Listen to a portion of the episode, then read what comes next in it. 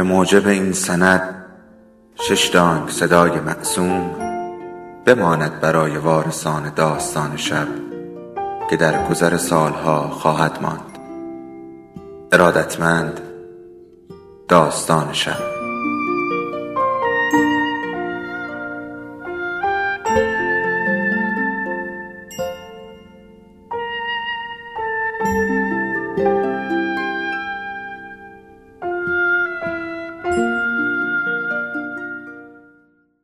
یکی بود یکی نبود. بیرمق در گوشه از خیابان به دیواری تکیه داد. بیشتر از این توانی ایستادن نداشت. کلاهش را از سرش برداشت و به آسمان خیره شد. آسمانی از جنس سنگ و برنگ سیمان. گوشهایش را گرفت چشمهایش را بست زبانش را گاز گرفت. ولی حریف افکارش نمی‌شد. چقدر سخت از فهمیدن. دلش باران می‌خواست. گلزاری با گلهای زرد و زیبا که هم قد شانه هایش باشد و تک درختی که از دور نمایان است. و رنگین کمانی که رنگهایش همه با هم دوستند. من عادل ادیب به سر 18 ساله. عشقم تئاتر بود. سال 52 توی تئاتر شهر تهران کار می‌کردم.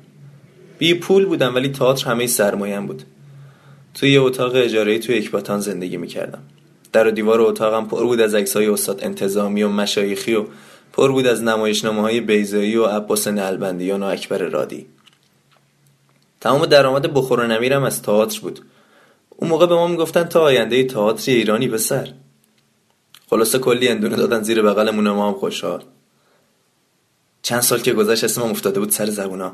تازه داشت کاروانم سکه می‌شد که یهو انقلاب که شد در سالنای تئاتر رو بستن و ما رو انداختن بیرون.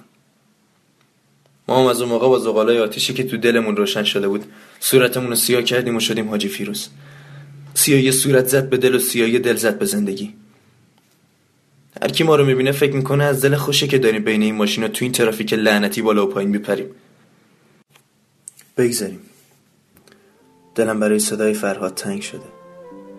ولی دیگه خیلی دیره. حالا من موندم و گردن بندی از جنس تناب که امتدادش به سقف می‌رسه.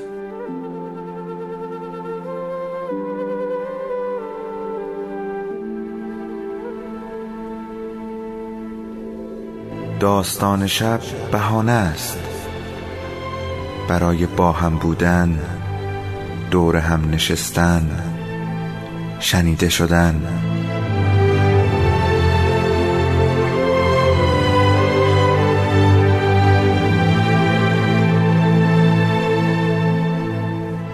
صدای افسانه ها رو میشنویم.